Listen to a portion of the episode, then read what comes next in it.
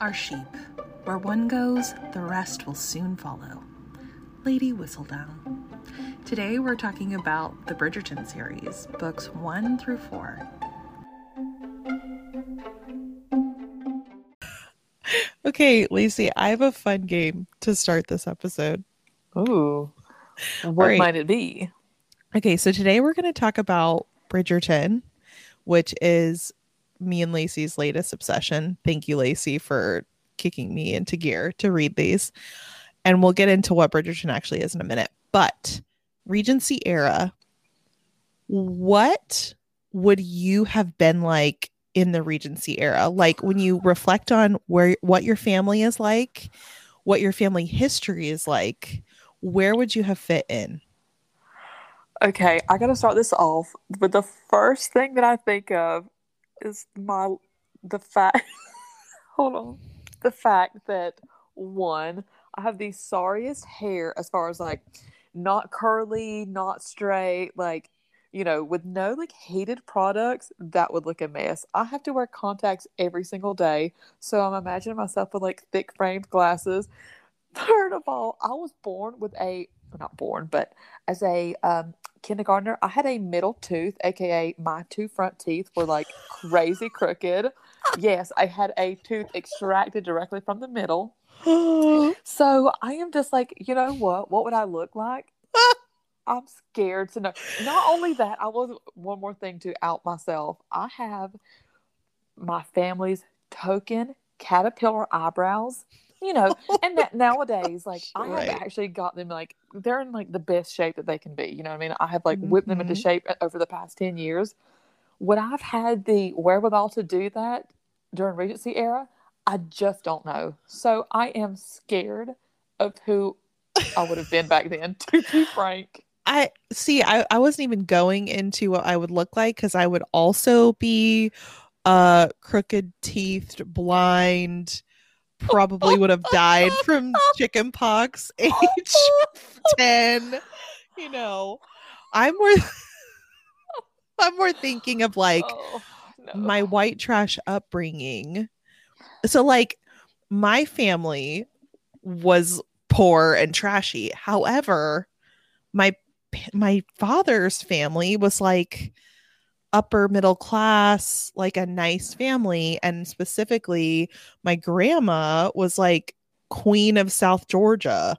Like her family, you know, owned a lot of land and a lot of stuff. So I'm like, okay, I think I would have been like the kind of castaway little family, maybe like the Bennetts in Pride and Prejudice, that are like down on their luck, but they got the name behind them. I am biting my tongue because I can't give it away because it is a plot of another book that you haven't read yet. But there is a family that I'm thinking of that is related to a highborn family, but they don't have it all together. I will wait until you finish the series and then I will go into more details. But, you know, all of my family has all had humble beginnings. So I would probably be more of like a servant, a governess, if you will, as opposed to being a viscount, an earl, or a marquis, or marquise, whatever. So lucky for us, we both married dukes. The trash weasels in one way or another. Watch out, Daphne. Your man coming for him. Oh, man. I don't know if we're that high and mighty. Maybe a viscount, but, you know. Okay. You know, I had great fun looking up, like, the different tiers. Like, I had no idea. So done that like, yet. See. Well, there is the royalty. There's royalty, marquis, earls, viscounts, barons, and then I think it's just like regular old, you know, people. But those are the is it gentry? Yeah, those very are the interesting. Gentry. So yeah, so because the Bridgertons or the family is viscounts, and I thought they would be a little bit higher up, but it's just more that they have money, but they're just like popular. Well, and I think that's something that's so interesting in this era is that you could have had a title and no money. Oh, and I'm a dummy. I forgot dukes are, I think dukes are right above the marquis. So anyways, they really are like the top of the line. Right. And anyway, usually like a duke would have money because they would own so much land and have all these estates and things like that. But definitely you could be on down the line and just, I mean, there's a character in here that's like marries an earl and then ends up broke or whatever. So we're talking about Bridgerton, the books. We've already done an episode way back when on season 1 of the Netflix show, which we both like really enjoyed. So just from the top, what was your original thinking of like, why did you pick up these books and decide to read them?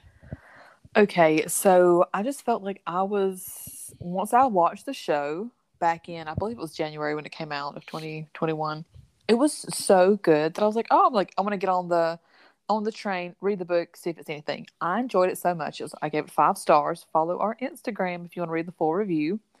And I really enjoyed it and completely forgot about following up with the second book.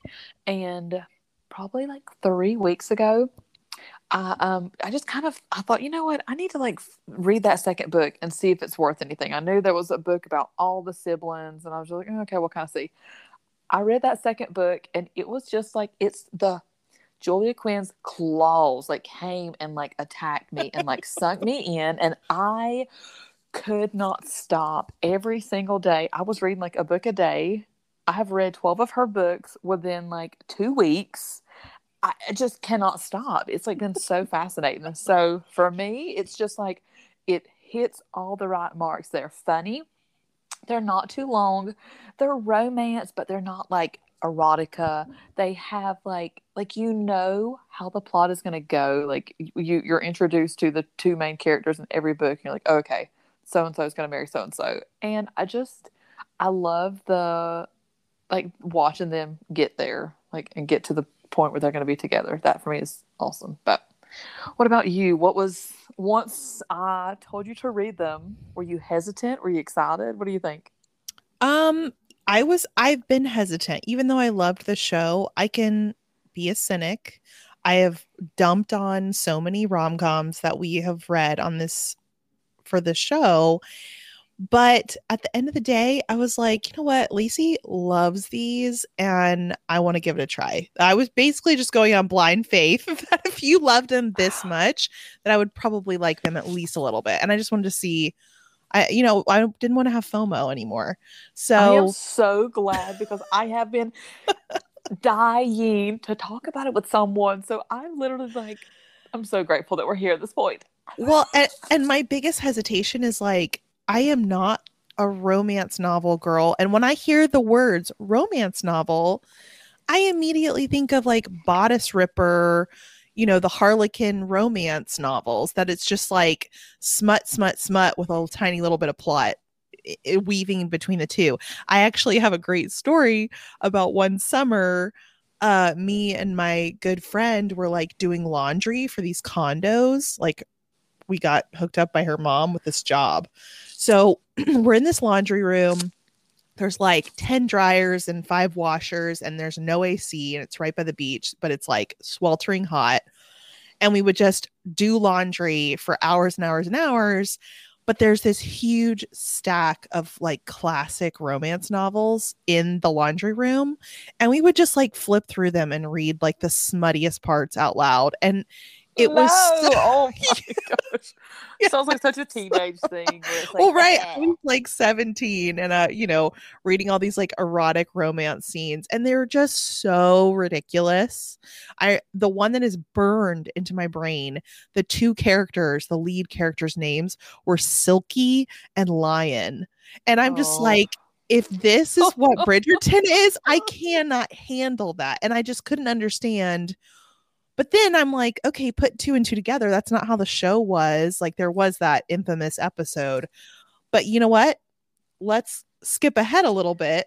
I enjoyed the books immensely, and I've been, racing through them just like you have. And we actually got a couple of questions of okay, how dirty are these books? these appeal to me because I like Regency, these appeal to me because I like historical fiction or romance or whatever it is, but like, what's the content really like? And I feel like you gave a great little synopsis of like the formula of each book. Yes. So pretty much every book has like 3 scenes within it. The first scene is pretty much like a kiss scene, and that's like really where the main characters are going to, like, you know, pretty upfront, like nothing too heavy, but then they of course start falling in love.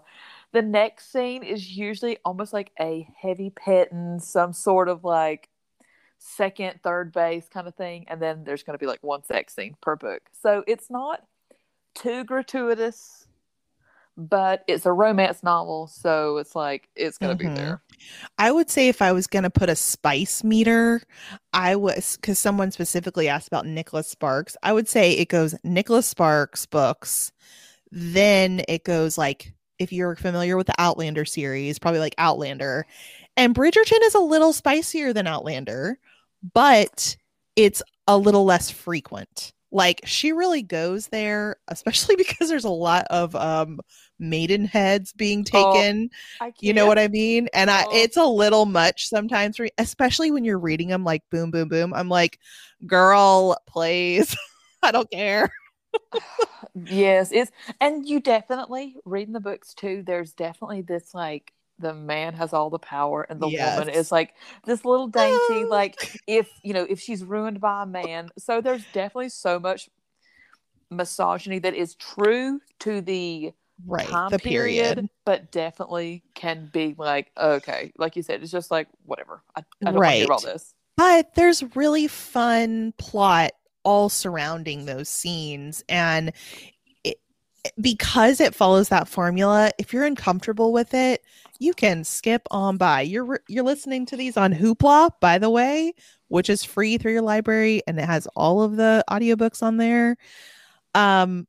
Hit that 30-second button a couple times and you're good. Like, there's not a whole lot of plot that's being furthered in those scenes. That's actually a great point. You will literally miss nothing but the actual scene itself. So. Yeah. So, right. Anyway, I loved the books. I felt like they were a super fun version of all of the Regency time period, other pieces that I love, but it gives me like a little bit more cheek and a little bit more like silliness, and it's not, you know, so heavy-handed, and I loved that. It also sometimes reminded me of the book or the movie Austenland. Did you ever watch that? Yes, I did. Gosh, I love that movie so much, and I'm just like, I am attracted to these books in the same way like the people in Austenland are attracted to Jane Austen, because I'm like, there's just something about it that's like so far away and removed from our regular lives that it's just like a beautiful fantasy. Totally. And the books, I loved how they could be really goofy, and there's all the female characters. She doesn't really have any like super subservient, like they're all witty and funny, and pretty much like the kind of a lot of like I want to be essential. So I really did enjoy so many of her characters. Should we do our traditional? Should you read it? Should you listen to it? I think so, but I'll just say, I think get your hands on these books however you can. That is a great point. Once I got started, I was definitely like ready to punch them out. Like, wake up Monday, finish one. Tuesday morning, I was ready to put another one in and like go about my day.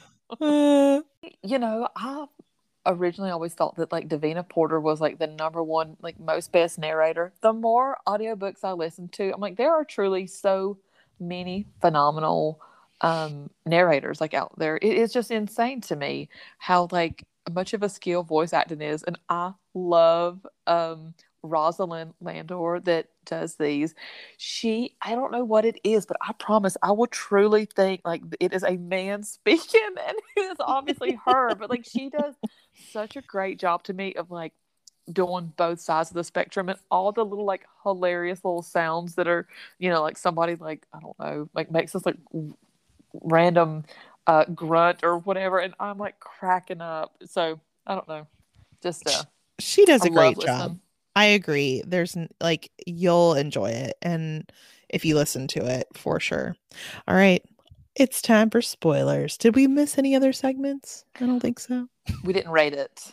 Oh, but 5 stars. Come on. 5 stars on every single book, I am here to say. It's not going to change your life, except that it's going to put you probably in a great mood. And it's just so fun. Good point. It's just going to enhance your day. So what do you have to, why not? Okay, here's my one last pitch for having the book in hand. Again, if the content is a worry for you, pick up a book and then you can easily skim over those parts that you don't want to watch. You can see it coming and not have to worry about it. Totally. All right, so we are going to extremely briefly talk about The Duke and I, which is the first book, because we already talked about season 1 of the show and it's almost exactly the same. And I started on number 2 and then I went back. I'm listening to number 1 now just because I'm like, okay, I need like the complete picture here. I'd say my one note on The Duke and I of the book is that I'm really enjoying Daphne's character more in the book. Not that I didn't like her in the show. I think the girl is very sweet and pretty that they picked for her. I just feel like the way that they set her up in the show of being like the diamond of the first water is not the way she's portrayed in the book. She's more of like the fun girl next door. We're still very pretty, still very funny and lovable, but just I don't know. I preferred that setup that's in the book. We very briefly texted about this, and like you said, like girl next door, and it's like exactly. She's not supposed to be this like, insane beauty that everyone stops after. It's almost more like people don't see her because she's like their bestie, where it's like all the guys want to talk to her and be like, oh my gosh, like I think so-and-so is so hot, like help me get, like get involved with her. And they're not kind of like seeing her for like, oh, she should be my wife kind of thing. Or it's like that's how her and Simon kind of end up working out so well. Right. But yeah, I agree. And they also, I felt like they went way too, like, I mean, the crux of it definitely is like virginal, but they went a bit too far into like the maiden in the show right. Where I was kind of like, okay, no, yeah, that's a little too far. Isn't it a little strange? Not strange, but you can tell that Julia Quinn writes these books for women to picture themselves as the heroines, because and we'll get into this, every single man, because there's so many books, they can blend together. They're all very tall, very strikingly handsome, very strong, not domineering, but definitely like a take charge personality. The women do have differentiations in their character, but none of them are like stunning beauties, at least so far. Maybe we will get one down the line with the other Bridgerton sisters, but that to me is interesting that so far there hasn't been a heroine that's just like drop dead gorgeous. Like maybe in the Bridgerton series, there's not really one. In some of her spin-offs, there is like that happens. But like, they're all the Bridgertons are all supposed to be like very easy on the eye, but not like the over the top, like, your jaw is like dropping kind of beauty. But they're all, rich and handsome enough that you would want to marry them kind of thing. Right. Okay.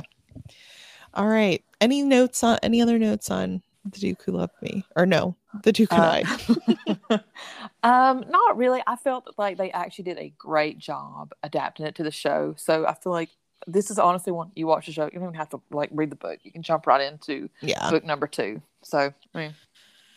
And it's long. The first one is long. So that's why I'm like, oh, because at first I really was like, oh, I'm excited about it. And now I'm kind of losing steam because I already know what happens. So I'm like, maybe I won't finish this, but who knows? Maybe I will. I really did enjoy it even after I watched the show, but yeah, you're right. If you've already seen the series and you're not that interested, jump to book 2 because book number 2 was my favourite of the bunch, I believe. I am so ready to talk about The Viscount Who Loved Me. Book number 2 centers on Anthony Bridgerton, who's the oldest son, and then he ends up with Kate, right? And even if you've never read these books, it's not going to spoil anything. You know who's going to end up with who from the jump with these novels, but I really enjoyed this one too.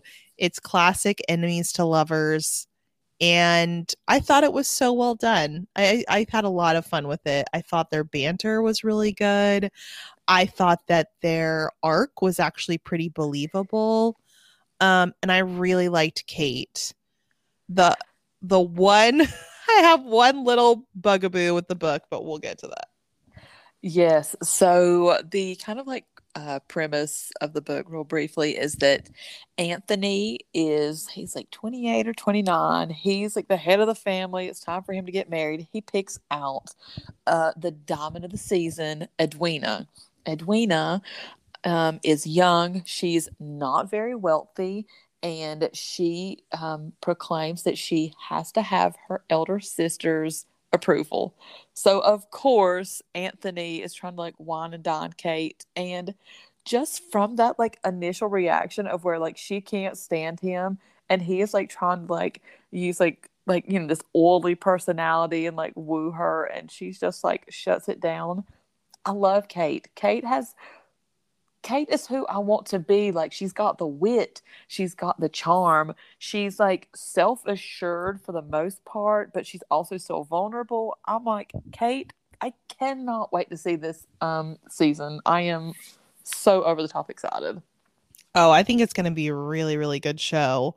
My one issue with it is Anthony does stick out to me he's almost like the prototypical Bridgerton, but there, and I talked to you about this. There's a lot of like physicality in his personality that was a little off-putting to me, and I think it was supposed to be sexy, but like there are several scenes where he's like grabbing her face so that she doesn't turn away from him, just so he can like say something kind of a little rude, or like it'll specifically like say like grab her arm so tightly that it leaves a bruise or something, and it's like, I understand that does it for some women, but for me, I'm like a little too much, a little heavy-handed on that. For me in my house, does not. Right. The books, yeah. So he definitely is the domineering brother. So this is one of the things that we've kind of mentioned.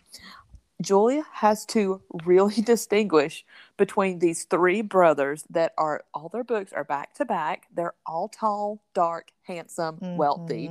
And so like she definitely tries to give each brother like a couple of like defining characteristics. And his is definitely that he's super arrogant, that he's very headstrong, that he is just like you said, just pretty, aggressive, and it can be like for better or for worse. So in like one of the scenes that he uses his aggression towards her, it's like what ends up getting them to where they end up having to get married, but it's like comes from a good place, right?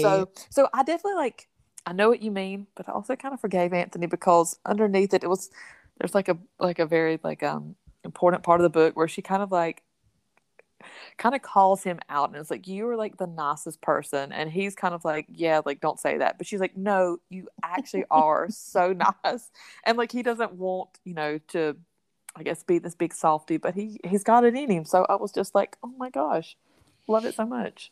Yeah, I did like their relationship in the end, and I didn't even think about it like that was a character flaw for him.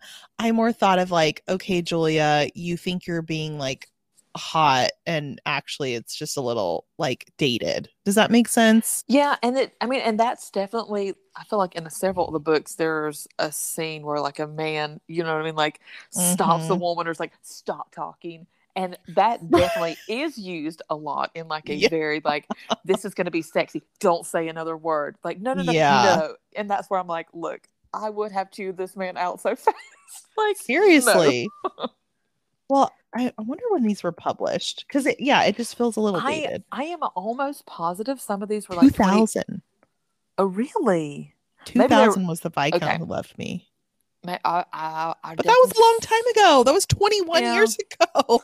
That's true. We were alive, so it doesn't sound Y2K, baby. Anyway, Viscount Who Loved Me, highly recommend. Yes, favorite of the bunch. Up next is a gentleman's offer. Oh, it's an offer from a gentleman. Listen, I must say this while we're here: the worst titles of all time. I know, all romances very James are like Bond, this, but I hated every title. I didn't even read the title. I would just pick, okay, this is Hyacinth's book.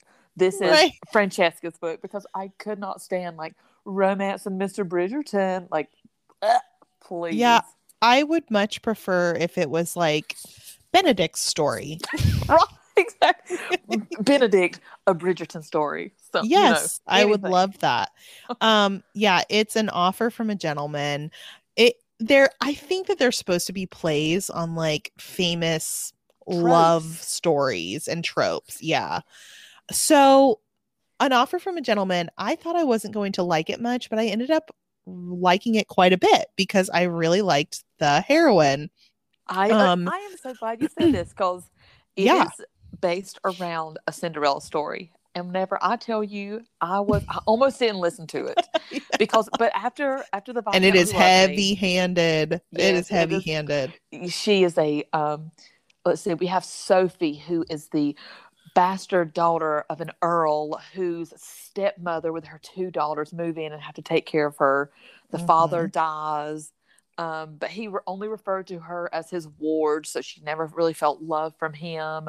The stepmother takes care of her, but she has to work as her she takes care of her only to get the money. She has to be her little servant. So I definitely was like, I'm sorry, but I hate this. I'm sorry. But yeah, and then Sophie gets like one night out on the town. She happens to run into Benedict, the second son, and they have like this instant connection. Again, I didn't love that scene. I was like, this is so lame.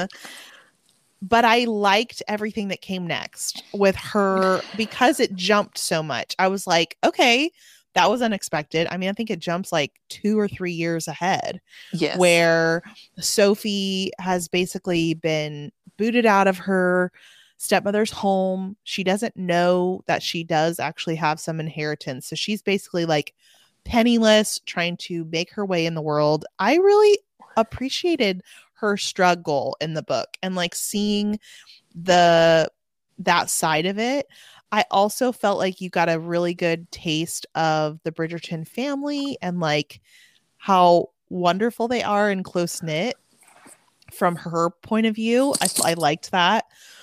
And I actually like Benedict. I like the kind of, I don't know, like the two of us watched the show and we were like, wow, the most uninteresting, who gives a crap, like the worst brother of them all. Yeah. I read the story. No, Anthony was my favorite. But Benedict, I had such a soft spot in my heart for him. I was expecting it to be Colin, and it ended up being Benedict because you're right. Totally. She goes through so many, like Sophie knows she can never marry this man. How can she? She has no family. She is literally like her, you know, a bastard. So she is like shunned by, you know, especially by the people of the time. Like, it's like, yeah, right. And so the fact that Benedict made it work, I am too, like right this second, feeling pure emotional. It was like they had the true love. Like Anthony and Kate, they ended up having it eventually, but like, you know what I'm saying? Yeah. It wasn't there first. Where he truly loved her and was like, I'm going to be an outcast of society because I love you. And then like, you know, they worked on like his passion of art together. And like, I just was so like, oh, love you, Benedict. No, I really liked it. And I actually feel like, yeah, Benedict and Colin are a little too close for comfort, like personality wise. There's definitely some differences. I feel like it would have maybe benefited if she had made Benedict maybe like a little shyer or a little more introverted or something like that. Right. Again, it was just like, he's tall. He's right. The tallest brother. Look for that height. Right. He's secretly, artistic. He likes to draw or whatever. But Benedict really won me over because, so I would say she's actually pretty good at making these people flawed in realistic ways and coming up with blocks to the relationship. It's like they don't just get over it and move ahead. Like they've got to do some inner work to kind of get over their spoiled rich boy upbringing to kind of get there with every book I've read so far. So I appreciate that. But because Sophie is not lowborn, but illegitimate, like it made him very dear to me that in the end he was willing to give it up for her and it doesn't matter. I did think it was a little extreme in the end where like she literally gets thrown into jail. I'm like, pardon? What? That was such a funny scene. Yeah, it was. And I know. It was too. This was also where it's like there was no proof. Like, yes, she actually had committed the crime, but it was like from many years before. And it was like, so could anybody literally walk down the street and be like, that's a thief? Like, and they're like going to go to the gallows? Oh, well, I feel like if you're looking poor and a rich lady tells somebody that you stole, then you're kind of screwed back then. And she was a countess. I was just like, oh my. I will say, in the dadgum jail, Violet Bridgerton, like, there's basically, they're having like a little, like, trying to figure out who's going to win this power of the wheels. And whatever, she kind of turns to her, and I think she says, this is the stepmother, says something or other about how she has the higher title. And Violet just turns and looks at her, and she's like, but I'm more popular. I was just like, yes, you are. Sizzle and burn. I'm like, that was just one of those, like, perfect, because for her character, it was like, yeah, that's going to matter to you. Like, this is a big deal. And after this book, after so much like decadence of the last two books, it was nice to see it from Sophie's perspective of like true struggle, see a little peek about what, people downstairs, how they lived, servants lived. I did think it was a little funny that was like, Sophie could never marry someone that was also a servant because she had been raised to be better than them. What I will say, like, okay, if they can't read, like she literally says like, well, they probably couldn't read. So it's like, okay, I get that. But it's still like, okay, girl. I was shocked to my core whenever at first it was like, Sophie, I want you to be my mistress. I just I don't know what it was, but whenever I say that, it's like, it was just one of those really, and it took me a minute to kind of get over that. But by the end, like I said, Benedict was endeared to me, and I did love the story despite the like stupid Cinderella, like, who cares? Oh, I got to say this, and then we can move on if you're done. But sure. Why the whole I do not understand this for any book where I'm like, honey, that Benedict loved or was like crazy about that girl, the mystery girl, aka her.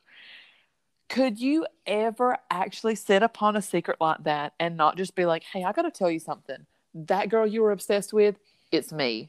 I would have never have had the restraint. I wouldn't have gotten a man not to fall in love with me. Please. I know. I wouldn't have gotten through night one. And little crux is he never says it out loud to her. There's a lot of moments where he's like, I've never felt like this before, except once. So y'all, we're making this sound so cheesy, and it's not. So it's really good. It's good. Please listen and please come back and talk to us about it. These books are so fun, but yeah, they're ridiculous. That's what makes them fun. Sophie is next level stubborn, and I think that she's just like the victim of a lot of emotional abuse, like, and a little physical abuse, like, but I like the spitfire in her. At some point he like dares her to throw something at him, and she's like clenching her fist, and then she turns around and like throws a candle at him or something ridiculous. So I was like, whoa, there's like a lot of rage in you, but I kind of like it. All the girl characters there was not one female character that didn't hit. I'm sorry. So. It's very true. You're right. They're all very feisty. I mean, I think Daphne decks somebody in like one of the very first scenes. Okay. All right. Romance and Mr. Bridgerton, book 4. Now, controversial opinion. While Pollen, as they're known, Penelope and Colin are not my favorite couple, and I lay that solely at the feet of Colin, by the way, because he's a little thin. Absolutely. It was my favorite book that I've read so far. Really? Yeah. Okay. I'm so excited. But I desperately wish. So in the first series of Bridgerton, you find out who Lady Whistledown is, and I'm like, I would have loved to have that revealed to me in this book and not have already known. I mean, I enjoyed it. I completely agree. It really doesn't make sense to me why they did that for the show. There was no reason for them to reveal. No. You know, they didn't have to go like, what is that terrible show where they're trying to figure out who A is? You know, Pretty Little Liars. Oh my gosh. They didn't have to go like 10 seasons kind of thing. Right. Like you didn't have to like stretch it that far. They would have only had to go 3. Exactly. Whatever. I love Penelope Featherington is such a great character. And that you're right. It would have been completely justified to hold it out because Penelope is really witty and really sweet. And like, you just have no idea that she is this like investigative, like journalist, and that she is like spilling all of the tea, and that like, she can be really kind, but also really like she can rake you over the coals if it's needed. So it's like that kept her personality so ambiguous to me. Yes. So I think I liked this book the most because it was an unrequited love story for so much of it. And you just don't read a lot of those that work well. You know what I mean? Like it actually made sense to me, the evolution of their relationship and why he ends up seeing her differently, because 9 times out of 10, if something's unrequited, it's never going to be as good as a mutual affection relationship from the get-go. That's true. Here's a question. Is Penelope pretty? She's got to be cute. Based on the book or based on... No, what based on the book. I think that the girl who plays her is adorable, but... She's supposed to be like kind of like... Okay. Penelope is supposed to be 28 years old, aka a spinster on the shelf. Yes. She is basically knocking on death's door as a single woman. I know. She is supposed to be, I guess, kind of cute, but at the same time, her family doesn't have any like serious ranking. I don't know if they have any titles at all. I was kind of like, I don't think so. I don't know. They don't have. It was just like lady, right? Yeah, they don't have great money. They don't really even have like a ton of connections, and so like I just couldn't get over. Nobody ever pursued her. I was like the amount of self confidence. Like, can you imagine how your confidence would totally dwindle into nothing after like 10 years? Seriously, of not a single man coming up to you. Meanwhile, I will say, and then the whole book it kept talking about Eloise had like turned all these men away. I was like, I would not be friends with Eloise. I am sorry. I am way too shallow. I cannot have a bestie that's like constantly like, you know, men are falling over them and I'm like the little ugly person on the side. Right. I actually think that the casting of Penelope is perfect because that actress in real life is very cute when she has her own hair, her own makeup, her own clothes.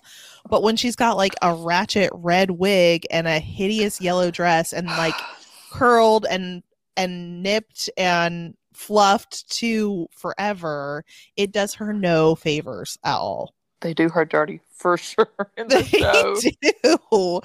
They do. So and that's like, why okay, I get it. She is in love with Colin from what? How old is she supposed to be? Like 16. She's supposed to be 16, she's like obsessed with him. But she can't be too blatant because her best friend's his brother. Right. Her brother. I'm trying to remember how does it lay out? So she loves Colin forever and they're like friendly enough, but you know, Eloise has 8 siblings, so they don't see each other that often. And I think she gets a lot of pity dances. It even says in the first book that like the Duke seeks her out for a dance because he can tell she's different than her terrible family kind of thing. So people automatically like Penelope, but some bullies also I think they just her. Yeah, and they just pigeonhole her really early on. And I do think it's true that if you're running in a circle of like 100 people and someone somewhere has decided you're ugly and not worth the time, then you have to be pretty brave to go against that as a man. Listen. Of the time. I mean, does that make sense? That is totally true. Whenever I started reading this book, I was so excited. In book 1, 2, and 3, Colin is pretty present, and he is like, he's the charmer. Like, that's like his big shtick. He is like, always has something funny to say. And when I got to this book, I was shocked beyond belief. He's 33 years old. I'm like, this was such a turn off. I was like, why are you such a fool and you're 33? All of the men pretty much get married around this time at like 28, 29. So they're all, you know, a little bit, not older, but you know what I'm saying? Nobody's like as young as the women are. But for him to be 33 and it was like, so in the book, he's like, you know, he's a traveler and he's gone because he kind of just doesn't really, I guess, feel a purpose at home, and he likes being on the go. He doesn't want to be tied down. But he's like so melancholy. And so like the self-pity. I was actually really, really ticked off at him at this book because I could not stand his character. I was like, I waited this whole time. This is my 4th book. I wanted like the fun, charming. And he was like a grown man who, you know, like he was like a grown man. He wasn't like the boyish charm was gone, and I was really, really disappointed, to be honest. I had to like shelve the 33-year-old fact because you're right. Like what I was saying with them all being deeply flawed, like Colin the whole time, even like it's very annoying when you're reading this book, and he is clearly attracted to Penelope, likes Penelope, thinks that, you know, whatever, and he is fighting it every step of the way, and he fought it a little too hard, I think. Like, especially Julia Quinn did not have to do Penelope in the way where she had to ask him to kiss her. I really feel like that was a mistake, that he should have kissed her without her asking. Listen, I might have could have believed it, but after she was in the room and he like screams out he would never marry her. And this was this was a couple years prior, but I would be, I am, please, you will never see me stooping. Right. No, ma'am. That is a no, ma'am. Absolutely not. Seriously. And I'm like, have a little bit more self-respect, P, please. But I know she loves him, but I'm like, honey. The unrequited part, you know, it obviously works out in the end, but it was so sad to me for until it finally got good. It took so long that it was probably my least favorite of all the books. I'm trying to decide. I guess it's because I really enjoyed just the Penelope parts and her getting happiness. Also, I enjoyed like the unveiling of Miss Whistle or Lady Whistledown and how they go about it and how she almost gets like blackmailed and that kind of stuff. I liked that part. So I think Penelope carries this book. You had told me that like the one thing about Colin is like, oh, he's always hungry. It's like, oh, Benedict, he's tall. Anthony, he's angry, and Colin's hungry. So that was a little silly. That's what I'm saying. She tried so hard, where it's like, you know what, my brothers have some similarities, but my brothers are extremely different. I mean, you know what I'm saying? Like, it shouldn't be this hard to kind of to separate. Well, especially, so the one thing I'll say about what made me buy the fact that like he could fall in love with her after years and years of knowing her is that they make it abundantly clear that this man is traveling like 8 months of the year. He is always gone. He is always somewhere. And so they're really not close. And this is like the first time in their whole lives that they're actually forming a real solid friendship. So I'm like, okay, I get that, but you're acting like you're 20 years old and not 33. And here's another thing, just reflecting, a big part of Anthony's arc is that he's never been in love before and that he'll never, like he never wants to fall in love or whatever it is. And, but like, they don't follow that up with the other brothers being any different. Does that make sense? Like, I wish that they, like, yeah, there's Benedict, but he's only connected with that one girl on the balcony. And then there's Colin, who seems to have had no serious attachment or relationship ever.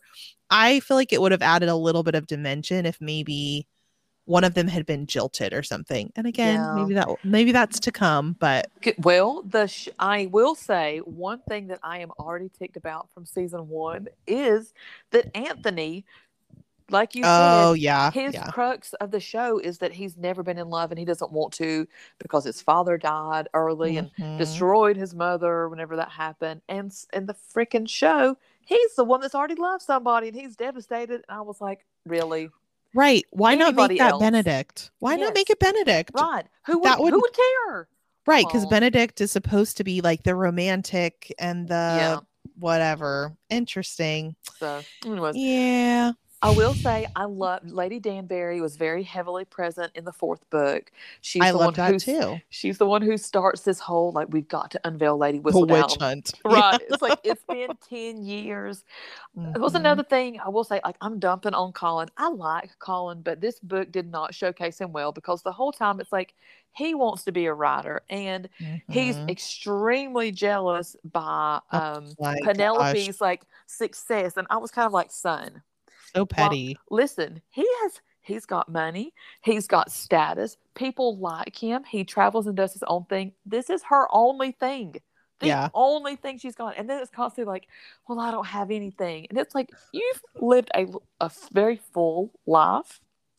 So please give her, like, let's clap, you know, for Penelope for the fact that she's made some money and, like, done something with her time versus, like, well, I'm going to go to this party and be made fun of, and that's going to be, you know, it for me. Like, please. I will say that he does pull it through. She does some good writing around once they finally are together, that he is very devoted to her and, you know, publicly kind of saves her butt in the end, which I was like, okay, it doesn't make up for everything, but it goes a long way. And I have full faith that the show can really turn this into something special, that it will be really good. The proposal scene was like the most ridiculous. Like her family is the most, like the biggest group of dummies like that there has ever been. So I will say I await the masterpiece that will be that episode for sure. Oh, I think it'll be great. And they picked up so we've talked about the four books. They've picked up all four seasons. So unless it's canceled, we're going to at least see up to Colin's love story. So I'm very excited. Oh, I'd really like to see Eloise, but I'll hold off for that. But yes, that'll be another good one. So I'm going to finish book one and then I'm going to move on to book 5 through 8. This is what's kind of weird to me is Francesca is like a wisp on the wind so far. I mean, that is the one sibling that you hear nothing about. Her whole, let me see. Okay. Each book kind of uses like one sibling or like they might have one scene with a sibling. So it's like Daphne. Anthony's got like that one scene with Daphne and them and Colin. And like Benedict's got you know what I'm saying? They each have like a scene or two. Francesca is only present in Francesca's book. She does not make any. Crazy. She makes no cameos except for in maybe like an epilogue. Like it is very bizarre. And her book doesn't even take place in the country. So, you know. Wow. A little bit of mystique there, but yeah, she I was almost kind of like, you know, she tried so far, like, hard to separate her that it was like she was like pointless to the story, kind of, right. Like, she, like, to the grand scheme. Yeah, it's a little strange. And I guess there's like an homage to that in the show, because I think you literally see like the back of her head or something in one of the episodes. I'll have to go back and see. But yeah, and another thing, all the sisters look alike. So it's like, it would have been cool to see the, mm-hmm. you know, to kind of have that, like, the sister dynamic, like you have the brother dynamic, because totally. Sisters have such a different, you know. And then you got the little babies, the boy and the girl at the end. I yeah. love them too. They're all fun. Anyways, it'll be fun to keep talking about it. I can't wait for you to listen to them all. And watch out, because I'm about to dump some serious Bridgerton Enneagram. Like, every time I read this, I'm like, I have like a masterful plan plotted out in my head of like matching them up to their numbers. I think I have almost everybody nailed down. And actually, that'll be really good. There's some very interesting ones. Only thing, tell me, am I wrong? Is anybody, I don't know if, have I ever read a dadgum book where I have found an Enneagram 5? I'm like, who is a 5? That is who such is an obscure. 5? You know what? I haven't read it, but I watched The Queen's Gambit. Okay. And I would say that the main character in Queen's Gambit is a classic 5. Classic 5. But she's an odd duck. I mean, she's really odd. Isn't she also like terribly mentally ill? Like, she's a drug addict. I'm like, well, I was thinking she was, I don't know, had something or other going on with them. Like, she's a classic unhealthy. Okay, yeah. But you know what? I feel like, you know, I wish that she had gone just a little farther with some of these male characters, because we could have gotten there with one of the brothers. You know what I mean? Yeah. And I did love all of them on their own, but definitely like Anthony is the most like my type, my favorite, followed by Benedict. Love his romantic heart. And then little old Colin. Actually, tell me, what would you rank them? Who's your favorite? Who's your least favorite? I guess Benedict would be my number one, and then Anthony, and then Colin. Colin sucks because I just feel like Julia Quinn kind of stumbled there. Like, I mean, she wrote him the way she did, and maybe she meant every single word, but he should, in my mind, rank a lot higher is what I'm trying to say. Listen, I thought really should. He was going to be my number one. And I got to tell you something else. I went back and looked at the cast pictures. How was Benedict the most handsome? And I didn't realize it. I was like, what I'm wondering, happened? Is it me? Did the book change him for me? I can think of is that they were, so each book, I mean, hyper focuses on that couple. So maybe it's just like, you're really supposed to be focusing on the Duke, and that's who you are supposed to care about. And so everybody else is kind of like, so we'll see in the next couple seasons if those people, as they bubble up and it's their time to shine, if they really do shine. Yeah, great points. They're going to have to shave Anthony's mutton chops for me to get on board fully. But if they will do that. Anthony has a little bit of a gay face to me, but I think it's because he looks like Rupert Everett. You know what I'm talking about? No, let me look it up. Rupert Everett is like the classic gay British best friend in everything. And if you look at like young Rupert Everett, it's Anthony. Yes. I mean, he is so handsome. Absolutely. Don't get me wrong, but my gosh. So I saw a picture of him. I was, of course, after reading these books, stalking all the Insta pages. So he is so much like, I don't know what like that facial hair, it really, and the way that they dress him. Normally I'm like really into like the very regal attire, but that in combination, like it really makes him so much less attractive to me. Like I cannot get over it. Like he actually is a handsome man. Yeah. But in the show, I'm like, not for me. Out of the show, for me. Yeah, it's weird. And it's usually the opposite.